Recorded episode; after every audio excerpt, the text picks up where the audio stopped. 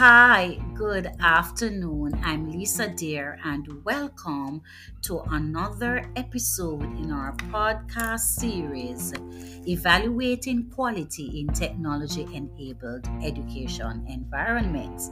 Today, we are looking at a very interesting and exciting topic. We are reflecting on program quality assurance and evaluation using the Gibbs reflective model. This podcast will only focus on step two feelings, step three evaluation, and step four analysis, along with a poem. Stay tuned for the other steps. So let's get started. Step two feelings. Before I started ED LM 8130 or evaluating quality in technology enabled environments, I felt excited because I really wanted to learn about quality assurance and how to evaluate it, as well as how to maintain quality. Then, when the course started and I completed orientation, I was even more excited because I was able to be equipped with knowledge and tools that could help me evaluate that could help me to evaluate three programs that I felt were failing. By the middle of the course, I had mixed feelings because if the evaluation process seems more seemed more complex than I imagined. Also, while interacting with one of my favorite modules, Module 4, I received a grade that caused bittersweet feelings. Was I really learning what I was supposed to? Then I evaluated the feedback carefully and my excitement was rekindled because I was determined to plan my own evaluation program. Now, at the end, I feel satisfied and satiated. Step 3 Evaluation. Several things went well from my perspective in EDLM 8130 and specifically in modules 1 and 4. A few did not go so well. First, the BBC session across all modules were very instructive and creative, and each presented the existing model in simple language. The BBC session for Module 1 was my favorite because of the use of the gaming tools and discussion. Second, the setup of the module overviews was unique, interactive, and instructive because the links and activities were placed in the description of topics. In fact, it is here that I got my introduction to quality matters my new favorite quality assurance framework.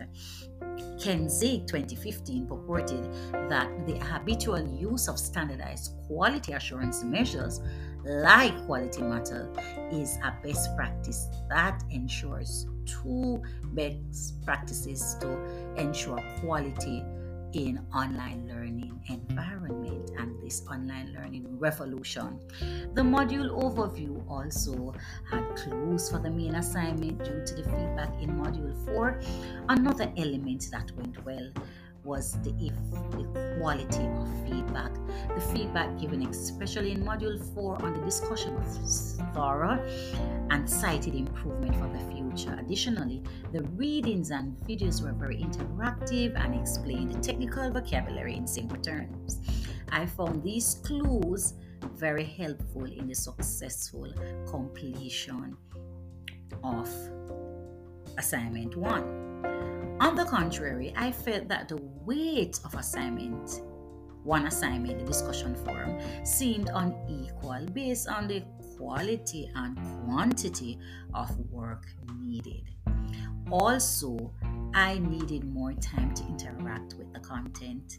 Likewise, I totally misunderstood the requirements for the case study assignment, which set me back for a week. So, not so good.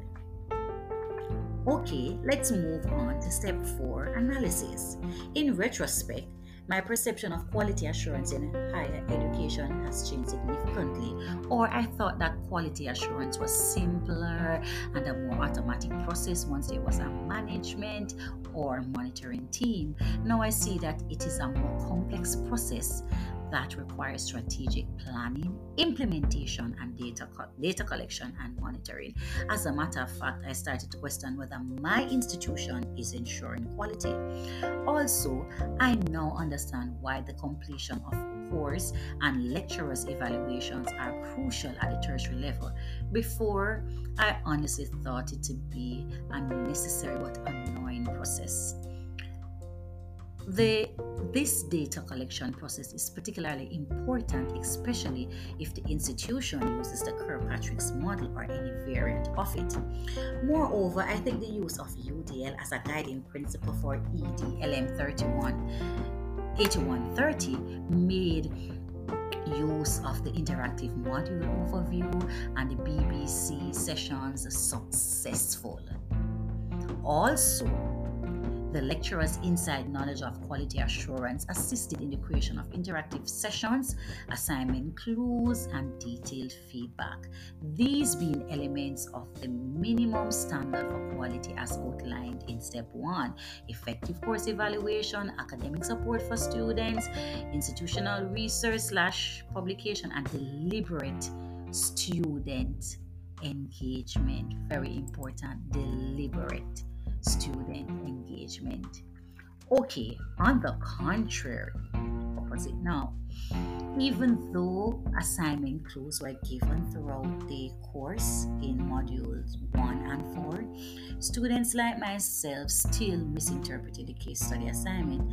This could be as a result of the fact that the bits and pieces from the actual case study or segmented samples were not given in the clue.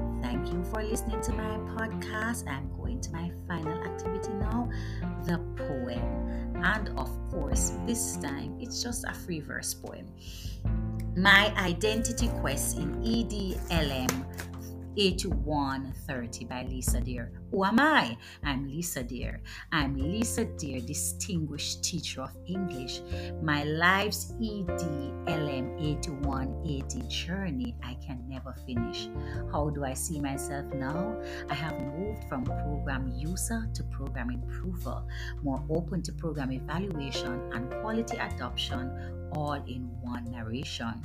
I've grown professionally at least to the size of a whale according to my program evaluator scale. What have I learned from EDLM 38 to 130? Many lessons I hold dear. CIPP, Kirkpatrick, and Logic combined are the best evaluation models in the learning hemisphere. Plan, collect data, engage stakeholders, monitor, enhance, all in one program sphere. Quality assurance standards put forth such student interest, whether formative or summative, just make quality deliberate. Now I'm Lisa Deer, the budding quality assurance advocate that will never compromise quality, even if it means I have to stipulate the end. Thank you for listening. Like, share, and comment, and see you next time.